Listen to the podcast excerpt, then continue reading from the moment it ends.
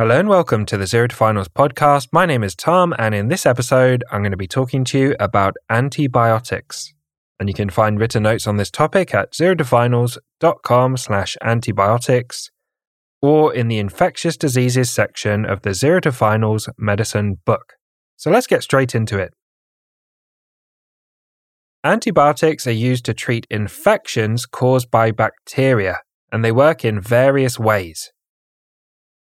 Bacteriostatic antibiotics stop or slow the reproduction and growth of the bacteria, and bactericidal antibiotics kill the bacteria directly. Overuse or inappropriate use can lead to antibiotic resistance and limited treatment options for infections. Let's talk in more detail about local resistance and local guidelines. Bacteria in different populations in different areas of the country develop resistance to different antibiotics. For example, the E. coli in one area of the country might be particularly resistant to trimethoprim, whilst in another area of the country there might be low levels of trimethoprim resistance. Therefore, it's necessary to have local policies that guide what antibiotics to use in different scenarios. A Tom tip for you in your OSCEs, questions about treating infections can always be answered with antibiotics according to the local antibiotic policy, even if you have no idea what the usual choice would be. Let's go through the antibiotics that work by inhibiting cell wall synthesis. Antibiotics that inhibit cell wall synthesis can be categorized into those that have a beta lactam ring and those that do not have a beta lactam ring. Those that do have a beta lactam ring include penicillins, cephalosporins, and carbapenems, such as meropenem. Those that do not have a beta lactam ring include vancomycin and teicoplanin. Next, let's talk about antibiotics that inhibit folic acid metabolism. Bacteria produce folic acid in a series of steps. Para-aminobenzoic acid, or PABA, is directly absorbed across the cell membrane into the bacterial cell. This is converted into dihydrofolic acid, then to tetrahydrofolic acid, and then to folic acid. Antibiotics can be used to disrupt steps along this chain. Sulfamethoxazole blocks the conversion of para-aminobenzoic acid to dihydrofolic acid. Trimethoprim blocks the conversion of dihydrofolic acid to tetrahydrofolic acid. By disrupting steps along this chain, they prevent the bacteria from producing folic acid, which is important for synthesizing and regulating DNA within the bacteria. Cotrimoxazole is a combination of sulfamethoxazole and trimethoprim. Trimethoprim on its own is bacteriostatic, whilst cotrimoxazole is bactericidal. Next, let's talk about metronidazole.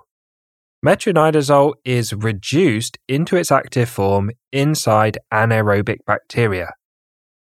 When it's partially reduced, metronidazole inhibits DNA synthesis.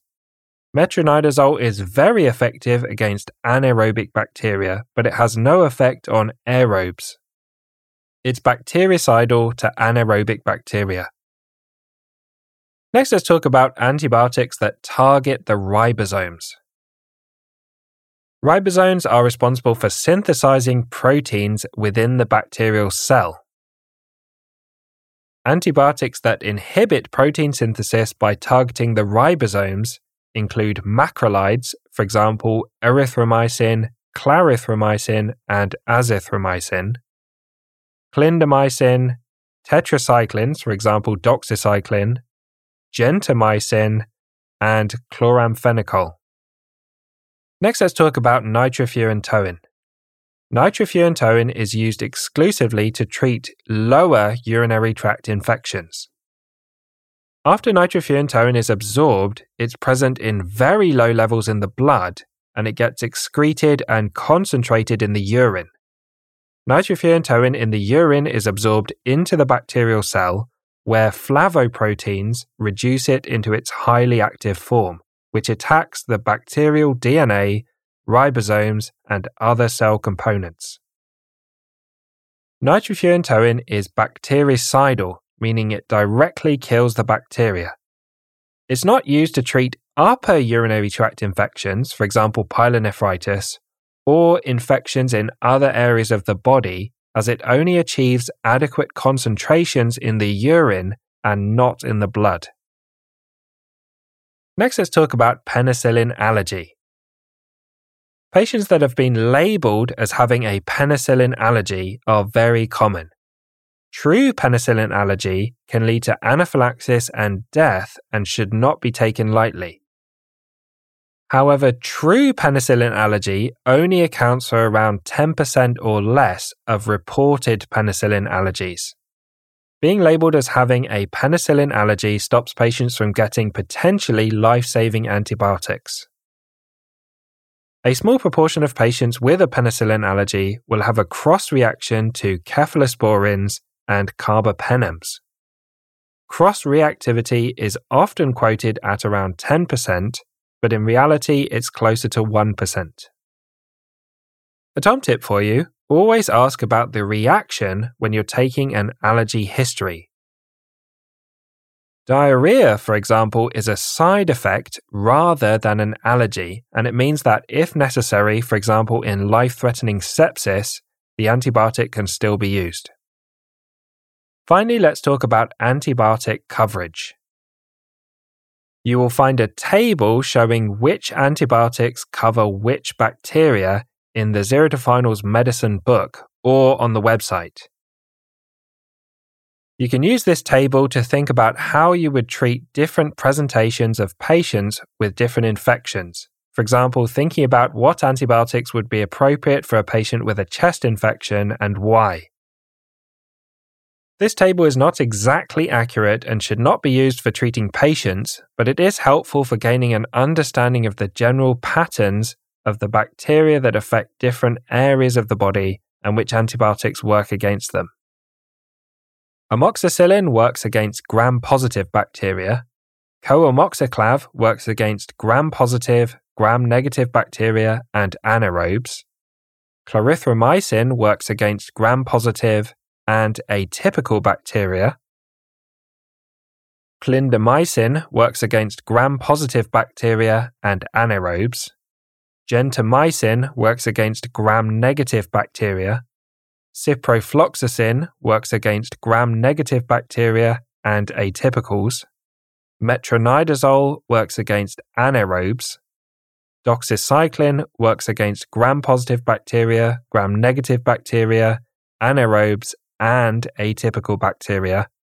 And vancomycin works against gram positive bacteria. A final Tom tip for you when learning antibiotic coverage, I used this stepwise process of escalating antibiotic treatment in a hospital patient to remember what antibiotics covered what bacteria. Each step of this escalating antibiotic treatment covers all the bacteria in the previous step as well as some new ones. So if you start with amoxicillin, this covers streptococci, listeria, and enterococci, if you switch amoxicillin to coamoxiclav, this additionally covers staphylococci, Haemophilus, and E. coli.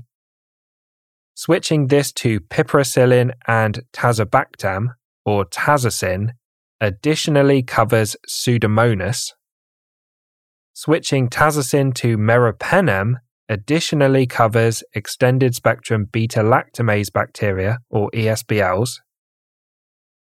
Adding teicoplanin or vancomycin to the meropenem additionally covers MRSA, and adding clarithromycin or doxycycline additionally covers atypical bacteria.